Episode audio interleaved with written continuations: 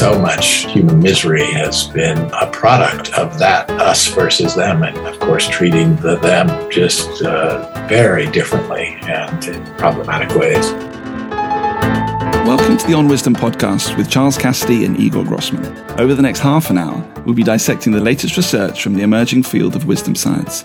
We will discuss what it means for each of us and for society in terms of reasoning and living more wisely in the 21st century. We are very excited for our guest today. Our guest is Tom Gilovich. Welcome to the show. Pleasure to be on the show. Thank you, Tom. We've been very excited for this one. I'm going to quickly tell the audience a little bit about who you are and why they should be as excited as we are about you. Tom Gilovich is the Irene Blecker Rosenfeld Professor of Psychology at Cornell University. Among the many phenomena he has studied, he's especially well known for his work on the spotlight effect, the hot hand effect, the bias blind spot, and self handicapping. Tom is also the author of several books, including the wildly popular The Wisest One in the Room How You Can Benefit from Social Psychology's Most Powerful Insights, with collaborator and field luminary Lee Ross. All right, Tom, I have a question for you. Yeah. This is a very simple question. I uh, asked a few people, um, what should I ask Tom Gilovich? and they and they tell me to ask you, Tom, why are you consistently so happy? What's your secret? I want to know. Uh, uh, I mean, downward contrast, that is, uh, and all sorts of counterfactuals. That is, if you think about human history and the times that one could have been born into and the places, it's hard not to be happy. That is, I was born in what's now called Silicon Valley. Before it was Silicon Valley, it was you know full of uh, fruit orchards, apricots, plums, cherries.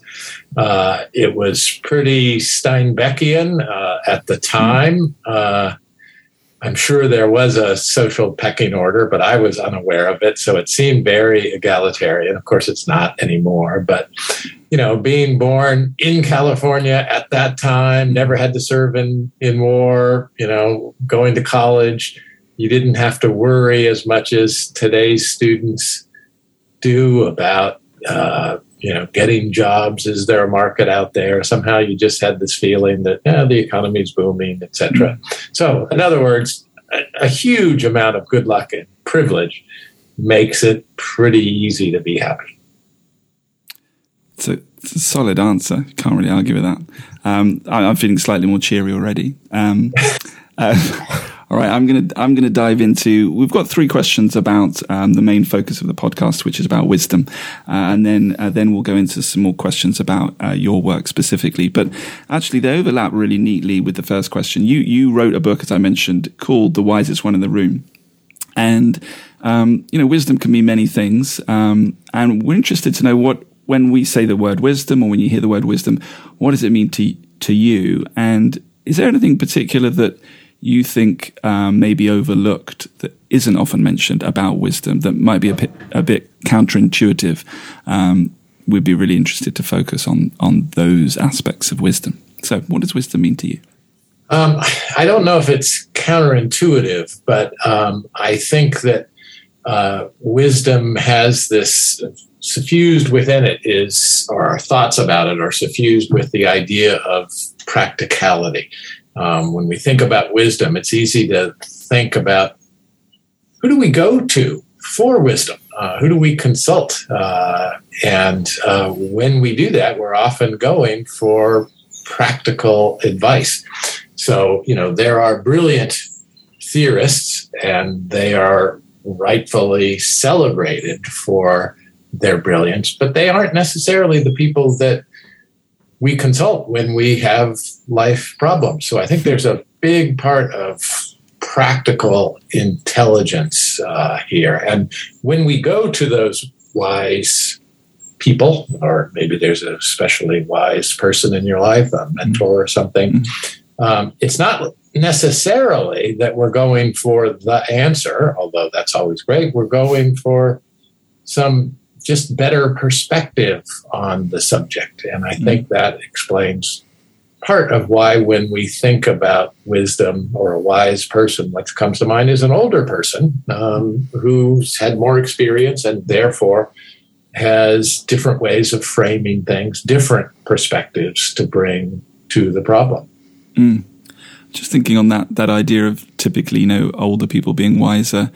Do you think um, it's probably fair to say that as time passes, you know, the changes from one society, sorry, one generation to the next are greater.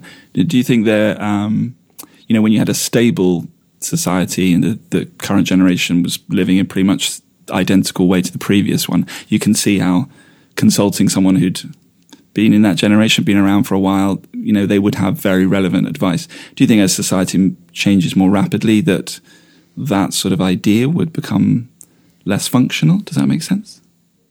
Yeah, I think that's right. And the the the prototype that I described, going to the wise person that is typically an older person, I think that's less pronounced now because mm-hmm. you acquire these, you know, associations, this wisdom over time in an old world mm-hmm. that's not the current world, and that can that can be blinding. Um, you know, basically, wisdom is this broader perspective and one way of thinking about wisdom, I think, is to think about its opposites. And uh, there may not be just one opposite, but one that strikes me is a kind of ideological blindness that you're not looking broadly because you have this theory or ideology that tells you this is the way to go. It's kind of similar to Phil Tetlock in his study of forecasting on the part of expert forecasters, that mm-hmm. great body of work he did. And I'm blanking out on the title of his book where he put it all together in the book. He talked about super forecasting. Is that- no, it was the one before that. Oh, uh, the Good Judgment. Yeah, is that what it's called? Yeah. Um, anyway, both books are terrific. Uh, in this one, expert he, political judgment is the yeah yeah. So he got you know pundits on TV, people in government economics departments to forecast a bunch of events that looked like they were going to break one way or the other when people, the latter years of the apartheid regime in South mm-hmm. Africa, for example, mm-hmm. is it going to stay the same? Is it going to get worse? Is it going to get better? You make a prediction and then he just waits and sees um, what happens and your ability to forecast it and how confident you are. And what he finds is that people are, their confidence massively exceeds their accuracy rate. But interestingly, he distinguished between two types of forecasters what he um, called foxes and hedgehogs. And the hedgehog does this one thing really well, whereas a fox has a bunch of different things that it does. And I think a wise person is more like uh, a fox that. Uh, different problems call for different perspectives, different analyses, whereas the person who's ideologically blind. No, free markets everywhere. Mm-hmm. That's the solution to everything. That'll cure our all our ills. Um, mm. You're you're subject to a kind of ideological blindness, which is the opposite of an opposite of wisdom. So this it's a perfect transition to the next question that we have, which is also about the practical aspects of wisdom. So you mentioned this practicality. So I have a very practical question for you, Tom. Yeah. If you were to pick one thing people could do to help them make wiser decisions, what would Tom Gilovich recommend? Oh wow, you. Uh, I don't know if this is in my wheelhouse in terms of boy, I'm going to come up with a great answer now, but it's in my wheelhouse in the sense of I have a pet peeve that your question oh. speaks to, which is people um, putting things, thinking of things in black and white terms. Uh, that you know things are either right. all good or all bad, and of course, mm-hmm. so often it's the case that it's shades of gray, and this is you know related to how instead of thinking of things as continua, we think of them in categories. Even, um, you know, the color spectrum. You, it literally looks like this is a different color than that mm-hmm. one, and we know the electromagnetic spectrum is continuous, but mm-hmm. boy, it just doesn't look that way. And you know, we're seeing this throwing things into discrete categories play out all over the place. You know, right now, of course, with the thoughts about what to do with people from long ago who were obeying norms that we consider odious now that they didn't consider odious? Do we want to throw out all the good that they did and ways in which they were impressive because of their adherence to outdated norms or not? And you know, arguably that reflects some of, you know, it's either all black or all white when uh, I think it's the case that uh, most things in life are kind of shaded. Hmm. And then when you add on this categorization idea, when we um, not only think of categories, but some of the most ready categories is the category of us and them, then things really get problematic. And so much of human misery has been uh, a product of that us versus them. And of course, treating the them just uh, very differently and in problematic ways. So, if I could get rid of one thing, I, I mean, you said uh, you introduced the question in terms of here's a practical question for you, um, and I'm giving you a kind of impractical. If I could wave a magic wand, this yeah. is what I would do. Right. Getting rid of our tendency to categorize things is uh, getting rid of something that probably makes us human to some extent as well. Yeah, and I'm and and serves us well in certain ways as well. Although I'm I'm willing to take the chance of if we could mm. wave the magic wand and get rid of it, I think the world we live in would be would be better. You know, it's often talked about oh categorization it saves us all this cognitive right. work and so on, but um, I think we've got the capacity to handle that. Yeah. Simple categorization or more sophisticated categorization. Yeah, fair enough. I'm going to probably ask an even, broad, well, definitely a broader question. So, like, you know, when we talk about wise behavior, part of it is a consequence of, you know, the individual's kind of dispositions, etc. But then obviously part of it is a consequence of the, the structures and the society they find themselves in. So, like, do you have any thoughts? It's a tough question, so you know, no need for a perfect answer here. But like, do you have any thoughts about what we could change um, structurally about our environments or our communities that would result in wiser decisions being made as a society? Yeah, I mean, you're not you're not you're not going to like this answer because it can sound pat and in certain ways it can almost sound outdated. But I think actually mm-hmm. the opposite is true. It's really contemporary, which is you know people always talk about we've got to teach more critical thinking in schools. We got to do it earlier. And, you know, mm. the nature of the problematic debates going on in the world, claims of fake news and uh, etc. Uh, the conclusions people are drawing from the information they get uh, from all the sources today, very much including social media, just calls out for some better critical thinking. It would be, um, you, know, you, kind of wish Carl Sagan were alive today to yeah, advance right. that cause. Hmm. Um, and, you know, that can sound not satisfying because it can sound sort of pie in the sky. But I remain kind of optimistic about that, partly because when, you know, I grew up intellectually in graduate school with, uh, you know, I was at Stanford when Amos Tversky and Daniel Kahneman were visitors, and there was all, and the Nisbett and Ross book had just come out, mm-hmm. and there's all this discussion of the errors of everyday judgment. And so you, all the graduate students received an implicit lesson that was different than the lessons they were overlapping, but different than the lessons they were learning in their statistics and mm methodology courses.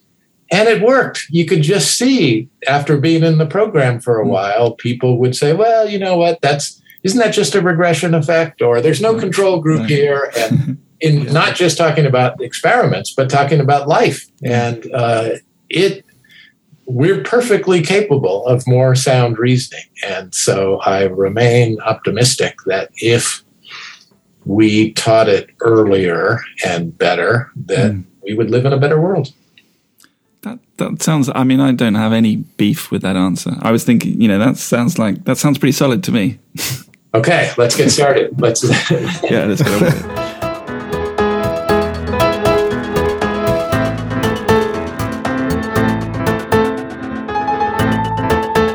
Right, so Igor, I'm going to hand over to you to transition to um, the non-wisdom based. I mean, obviously, all these questions tie back to wisdom, of course.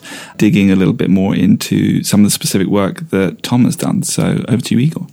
Thank you, uh, Tom. One question that very closely follows up on what you was just just talking about. So, when you were in graduate school, you encountered the works by uh, Nisbett and uh, Ross, or Ross and Nisbett, and uh, Tversky and Kahneman, and it changed your perspective. When I was a graduate student, actually, when I was an undergraduate student, I heard about the hot hand effect. And um, it was one of those classic biases that you teach to undergraduates to wow them about uh, the shortcomings of the human mind. The hot hand effect, as you know, is where past performance is indicative of future performance. But then your work suggests that the hot hand effect is not real. And that's what this sort of fallacy, to some extent, is about. In yet later work, to my surprise, started to indicate that uh, there may be something that, about it that actually maybe it is real, or maybe there is something else going on.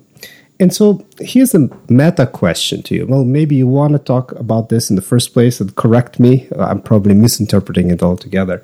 Uh, but on a larger, um, uh, if you take a step back, you take this perspective that we talked about earlier, um, from the bigger picture perspective, uh, as the science evolves, so what's your current view on the hot hand work at this point, and how it has changed since you first introduced it? Um, I mean, there is evidence now that there is something of a hot hand. Um, what, how big it is? Does it map onto people's perceptions? Um, what's the nature of it? There's still more work to be done on it. Right. Um, and in some ways, I'm right now back to where we started. That is, we started with an interest not in basketball per se, although both Amos mm-hmm. and I were basketball fans, and so right. that certainly added to the appeal. And there were times we would lose sight of are we studying the human mind versus are we studying basketball? Um, but uh, you know, we started with the idea that um, just like we overestimate the streakiness in casinos, where we know there is no streakiness for most of the gambling games, um, that people are overestimating it. And lo and behold, when we tested that, it seemed like there was nothing. And that made the what we were doing even more interesting. I don't think it would have attracted the attention it did if we had said, oh, you know, people overestimate how much streakiness there is. I would have found that every bit as interesting because it's a tale of about the human mind, but right. basketball players probably wouldn't have cared that much about it. Um, and um, so, if we take the current stuff uh, at face value, uh, more on that in a second, um, we're back to where we were because there's um, it's not a huge uh, effect, and it certainly doesn't match people's intuitions about it. Uri Simonsohn has a real nice right. column in one of his um, data colada um, columns. I guess you call them columns mm-hmm. or pieces, whatever whatever they Blog. refer to them yeah. as, um, where he compares people's beliefs with reality, and uh, even if you accept that there's a small correlation between past shots and current shots doesn't match uh, people's expectations. And I've done, you know, this not really, this is too much to call it an experiment. What is it? Uh, I've invited people to uh, do this themselves to feel this, which is watch the game. There's a game tonight, and there will be times when you feel like a player is hot. Whenever you do that, take out a piece of paper and keep track of how many shots they make. And everybody that has done this has been confronted with the fact God, you know, that shot just went through. It touched nothing but net. It just looked really hot. Or he made several shots in a row. I was convinced this person was hot.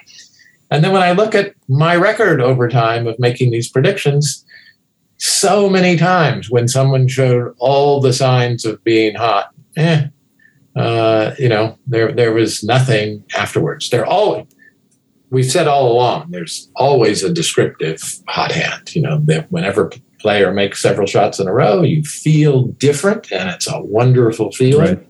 You cannot argue with that. And the question is how predictive it is, and um, it's not as predictive as you think which gets us back to where we started. Why, why is the mind doing that? Organizing things in uh, ways that are mm. more clustered than they really are. Statisticians refer to that as the clustering illusion. And, you know, why do we look at clouds and see faces and mm-hmm. things like that? Yeah. I mean, it's really interesting also from the, another perspective. Um, some other scholars, when I told them Tom Gilovich is going to be on the On Wisdom podcast, it's like, oh, this um, hot hand effect fallacy.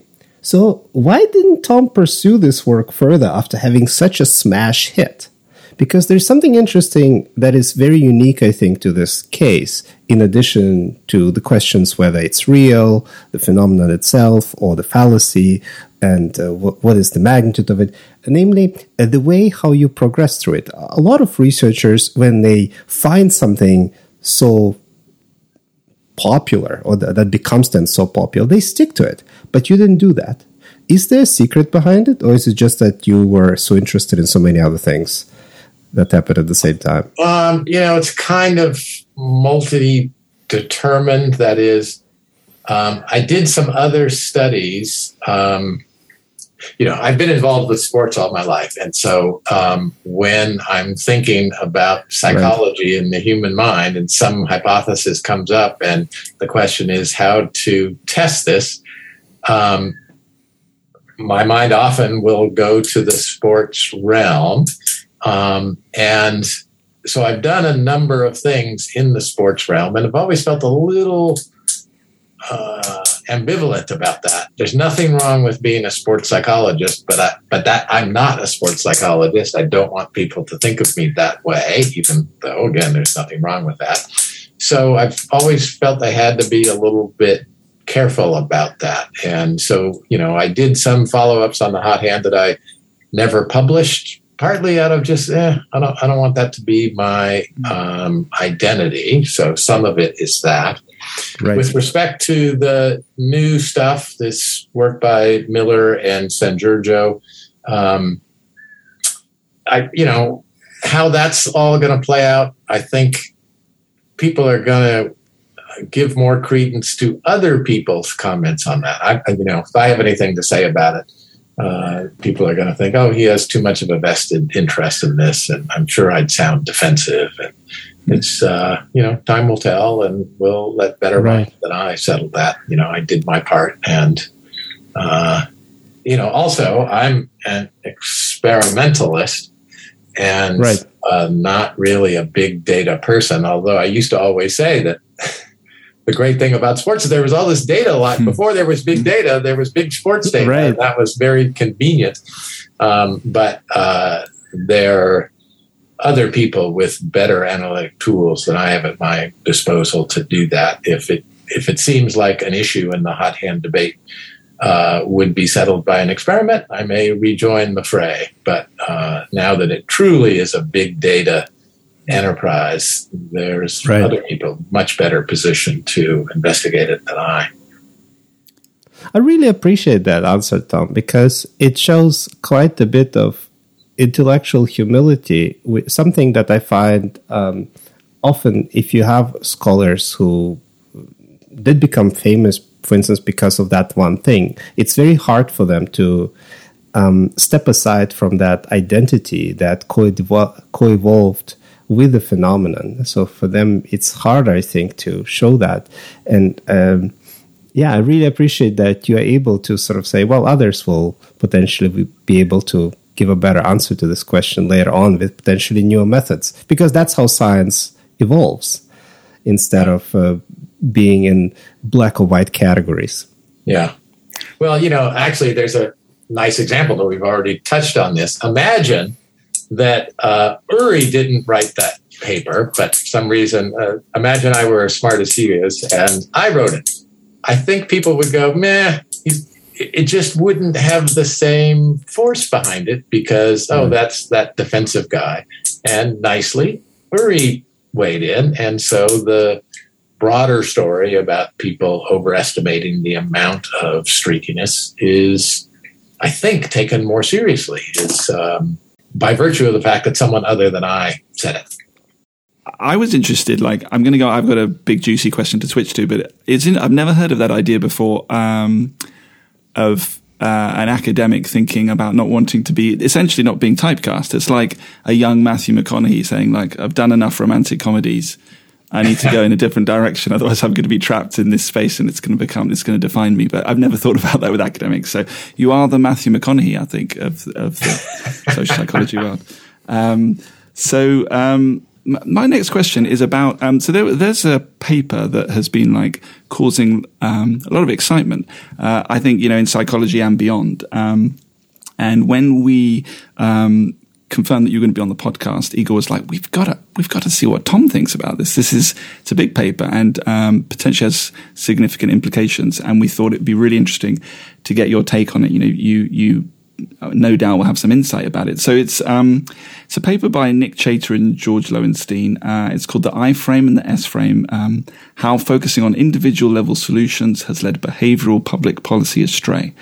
And we'll put a link to it in the show notes so folks can read it. But um, it kind of suggests that like the, the, sort of obsession with nudges and the behavioural economics movement um, may have missed some of the big picture systemic effects and um, essentially kind of let um, institutions, perhaps corporations, off the hook, um, and encouraged us to think that you know all these things are in the the uh, the gift of the individual, um, and I potentially we as a result have overlooked some useful work that could be done on the policy level that could also help to improve society. So um, I'm really interested I don't know if it's, it's a paper that you've read, uh, or or if not, that I've given you enough to kind of uh, chew on. But um, I'd be interested in your perspective on that. You know, has has the nudge thing um, maybe being a camouflage to a certain extent, and allowing some other big players off the hook? And how you would encourage young researchers to think about this if they were picking which field perhaps to go into? There's a lot there. Yeah, you know, I don't remember if I've actually read the paper. I've heard George talk about it, so I know the the claim. I'm very familiar with it, and I've lost sight mm-hmm. of it. Do I know it only from listening or from reading? Right. I can't now remember. Mm-hmm. Um, I have to start by saying I'm a fan of both of them. George has done so much interesting work. He's so creative and you know tackles interesting hypotheses. You know, mm. left and right. Nick Chater has, you know, just done amazing stuff. In fact, I'd want to recommend to all of your listeners that I'm not sure I'll get the title right, but a recent book of his, uh, you know, a trade book, a popular book, something like that. The, the mind, mind, is flat. Yeah, the mind yeah. is flat. Yeah, it's fantastic, and I can't imagine someone reading it and not enjoying it. Um, so, uh, lots of adulation directed in their uh, mm. direction but I, I worry a little bit that it's like that um, sort of black and white thinking that we were talking about earlier, which is um, I don't think it needs to be one or the other. That obviously a bunch of problems have to be solved at the policy level rather than the individual behavioral level. Um, and you know, I I don't think that nudging people to behave in ways that are most that are both more individually and societally productive precludes that you could argue that it gives a sense of success. Okay got it. We don't need this other stuff. I don't know whether that's the case or not. Um, and but from a psychological perspective one thing i'm concerned about in the argument is look when you nudge me to do something in addition to the nudge that gets me to do it, the fact that I've done it changes who I am and is going to. So let's say you nudge me to recycle. I become a different person and therefore more likely to vote in politicians who are likely to adopt the very policies that they are rightfully concerned about.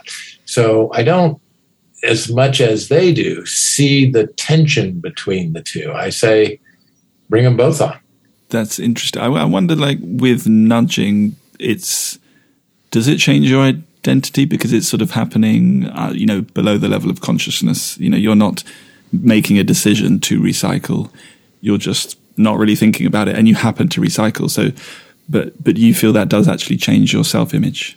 Yeah, because even if I don't make a conscious decision to do that, self perception mm. theory tells us that, you know, we look at our behavior and the mm. context in which it occurs and mm. draw conclusions about mm. ourselves. Hey, look what I'm doing. I guess I care about the environment. Right. Here's somebody who doesn't seem to care about global warming. I'm not voting for that person. Mm-hmm. Um, and so I think a lot of the nudge work could change people in a way that makes them more likely to embrace policies that Nick and George are very rightly concerned about.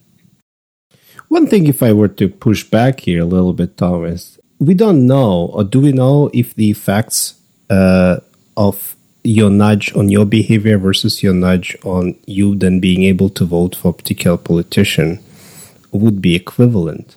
And I can imagine that the effect for the second type of second order effect um, would be much weaker. So you would need to do much, much more in terms of nudging to lead to those uh, systemic shifts after the fact. So why not go for those systemic shifts, uh, maybe in parallel uh, to the shifts in terms of nudging individuals?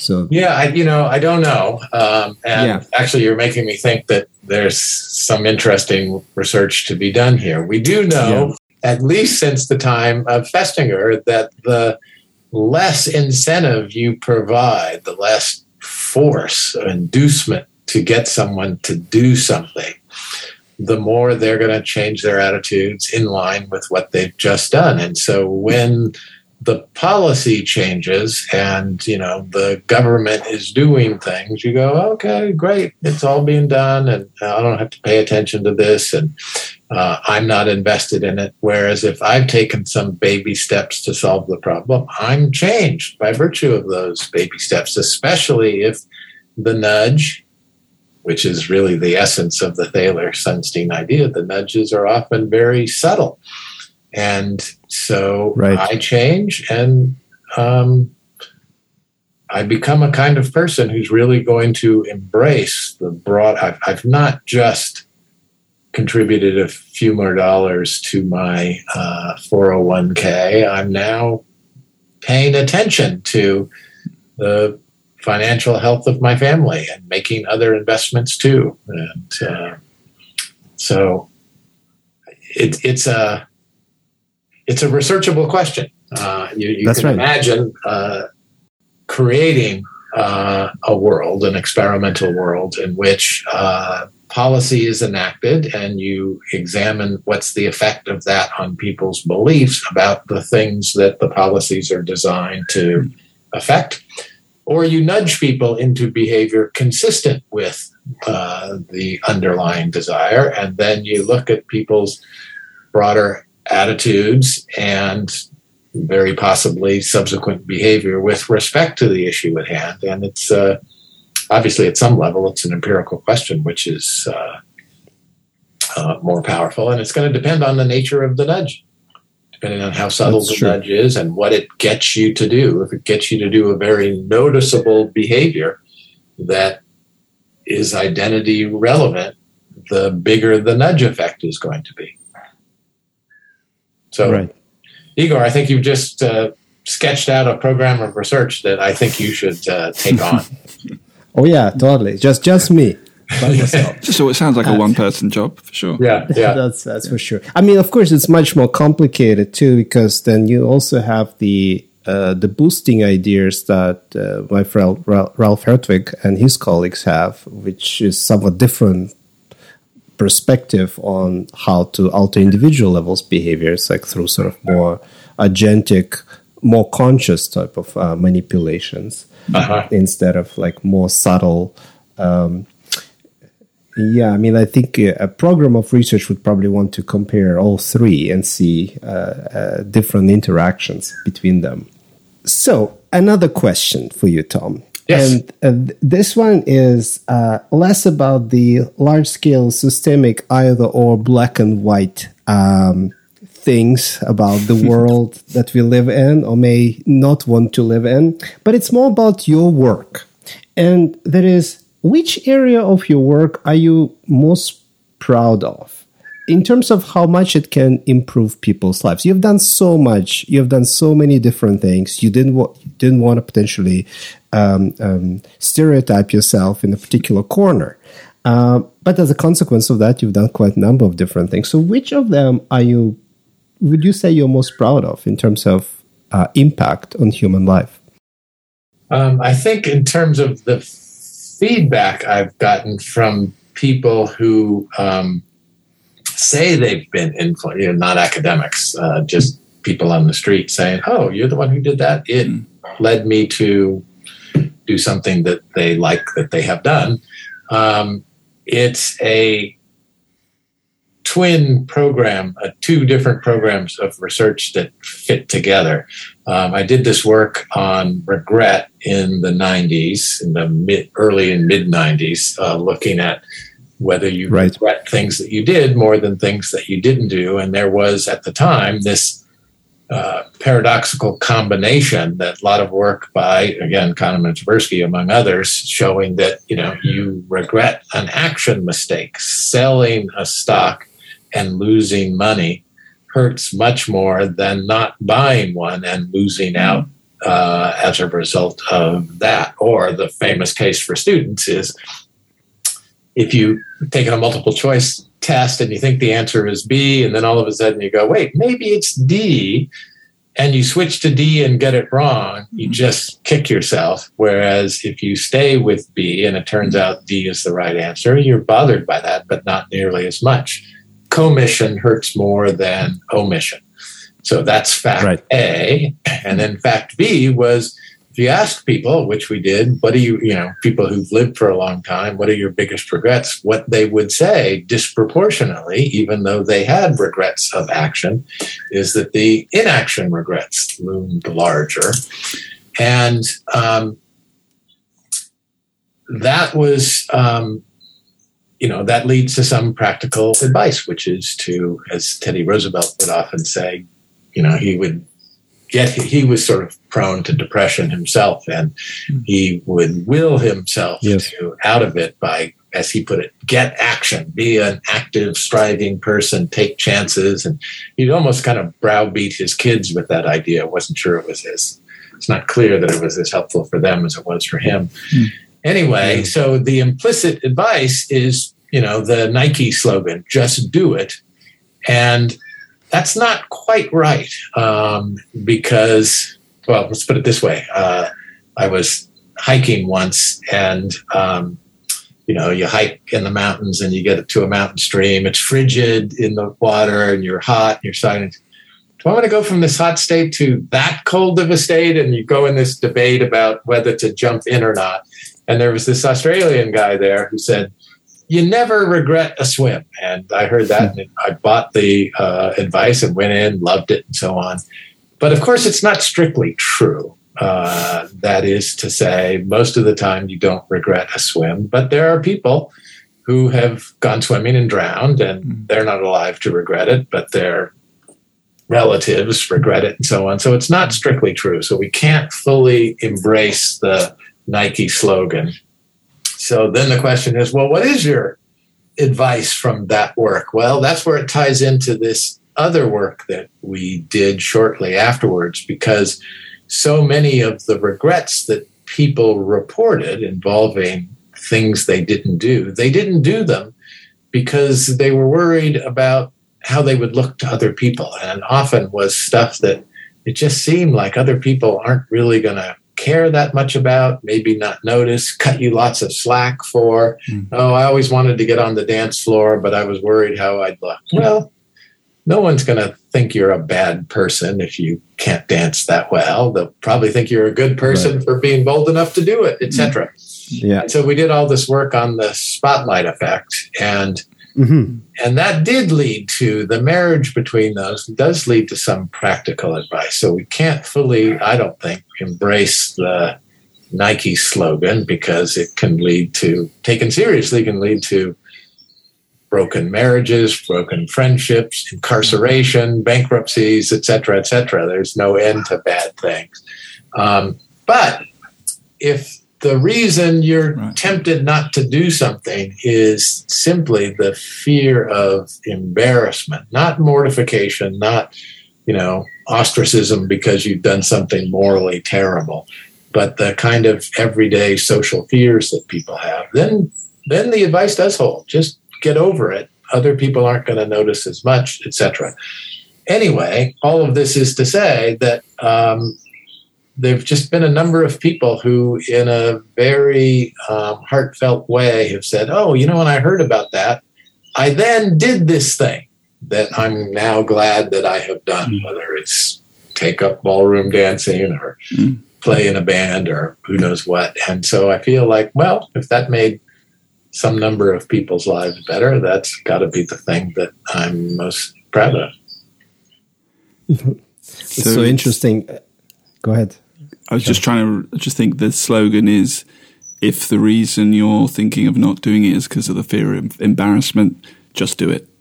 Yes, yeah. Right. try try selling that to Nike. Uh, yeah. But yeah, that's the idea. That's the academic version of right. the Nike yeah. slogan. In some ways, it's uh, basically a, very similar to cognitive reappraisal strategies uh, for emotion regulation too. Like you, you yeah. come up yeah. with a different reason to to mitigate the, the those uh, emotive reactions that you have. It's interesting yeah, and I think there's, you know, there's an exercise that you can do to deal with this that's just very mm-hmm. powerful, which is, you know, someone says, ah, uh, I don't want to take that promotion or I can't do this for these reasons because I'm worried about how people will feel. You just say, okay, draw a circle representing all these people that you're concerned about. And then, okay, of who who are all the people that you might be concerned of? Who do you think will even notice? They'll draw a smaller circle. Whose are the opinions you think of these people who will notice truly will judge you harshly rather than give you the benefit of the doubt, a smaller circle. Um, and whose of these remaining people who, are opinions you care about? And it keeps getting to be a smaller and smaller circle. And just as you point out, Igor, that's very helpful from a emotion regulating. Hey, this isn't going to be so bad. I can I can do this. I when I heard that, I, I do sometimes like it's liberating to know that people are not uh, the spotlight is not really on you. It's kind of, it is liberating, but it's also like a bit of a shame that like it's essentially saying people maybe could be interpreted as people don't really care about you as much as you think. um, yeah, um, and I suppose that can be a problem. But you know, getting back to the original thing about happiness, um, Oliver Burkeman has a new book. Uh, mm.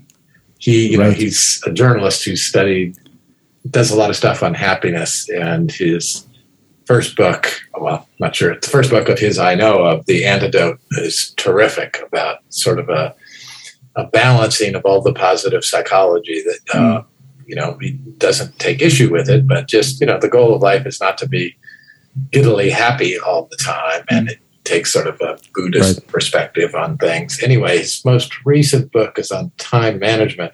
And one of the chapters is uh, on cognitive, no, cosmic insignificance therapy. That uh, thinking about you, yeah. how insignificant you are in the cosmos that can sound like it's very depressing, but mm-hmm. in reality, it's very it's more liberating than it is depressing. Right. You know, why worry about this? You know. Uh, that's but we had Oliver Burkeman on the podcast, um, ah. and he was talking about this book that he was working on. So it's, I'm glad to hear from you, Tom. This is breaking news that it's finished. So uh, we should probably go get a copy. But um, yeah. Oh, I'm, well, I'm very shortly going to listen to that. I've, I've never met him, I haven't heard him, but his books, uh, the two books I've read, are terrific, and uh, yeah. so uh, look forward to hearing what you guys asked him and what he had to say. Brilliant. Tom, thank you so much for coming on the show. We we put aside half an hour. We've bust through the wall of that, like in an embarrassing fashion. It was fascinating. I, I knew it was going to be an interesting one. I was really looking forward to this, um, but it, it was uh, fascinating in ways I didn't expect. So thank you so much for coming on the show. Um, thank you. This was really a lot of fun. And um, for listeners, uh, if you enjoy the show, go onto iTunes, uh, give us, I think, try give us six stars. I don't think it goes up to six, but you know, um, six plus or minus one would would be fine. Um, and uh, tune in shortly for our next guest. But thank you again, Tom. This was fascinating. Really appreciate it. Thank you, Tom. Thanks, guys. See ya. Charles, we just had Tom Gilovich. I still can't believe it. Uh, my hero, uh, when I was an undergraduate, I was reading study after study, all those amazing, super clever experiments by Tom Gilovich, and here he is on our podcast. What did you think? Uh, well, number one, you know, the he is an incredibly lovely person, and we Yes. got we, we'd heard. Well, you know, you met him before, obviously. I'd heard that he was lovely, but I was like, how lovely can this guy really be? He really is that lovely. Uh, he was intellectually humble. Uh, he's done so much really important, you know, groundbreaking work, but he just comes across very open-minded. Um, and he came across as he seemed wise. He seemed like a wise individual. Um, and So wrote a book on wisdom, I guess. that he he literally wrote the book on wisdom. Um, so um, and I think I my I mean there was a lot I liked about it. I, I I thought it was quite touching the stuff at the end when he was talking about. Um, the you know people coming up to him in the street and saying that your work has you know Right. uh, had an impact on my life and you could tell that that was um, significant for him so it was nice to see that human side of it as well so he was talking about you know the the um, the spotlight effect being something that people had found useful in their own day-to-day lives and had, Yeah. you know perha- Yeah. perhaps helped them deal with anxiety and things so yeah um, I that was that was my favorite bit but what about you I liked it all. I mean, I, I found the discussion on the, you know, this the basketball analogies, the hot hand uh, fallacy or lack of fallacy, and what it means, Right. and how he handled that, uh, quite interesting. Um, I found his reflections on the I and S frame by um, that has been circulating in the media are quite interesting. Uh, it, it's different from how I would have thought about it, uh, but I, I totally see that uh, this don't necessarily have to be two uh, completely idiosyncratic approaches, and that they may be interrelated. I think there's certainly uh, a very valid point in there. yeah Uh, yeah, and I just like that. You know, we ask with this. Uh, we started with this very joyful question about why he's so happy, and he will go straight into reflecting on his upbringing. I think Yeah. that was really interesting. yeah. Um, there was also a theme that I just think it's worth pulling out is this like um, overly harsh categorization that we do and black and white Yes. thinking that was a theme, in Especially nowadays, yeah. Yeah, and um, that's that seemed to be something that he would kept on coming back to in response to different, you know, including the I-frame S-frame thing. Um, so it was, um, yeah, it's a, it's a good takeaway. Yeah, so Tom Gilovich. Tom Gilovich on the On Wisdom podcast. Who'd have thought it? Anyway, he was great. I enjoyed him. Me too.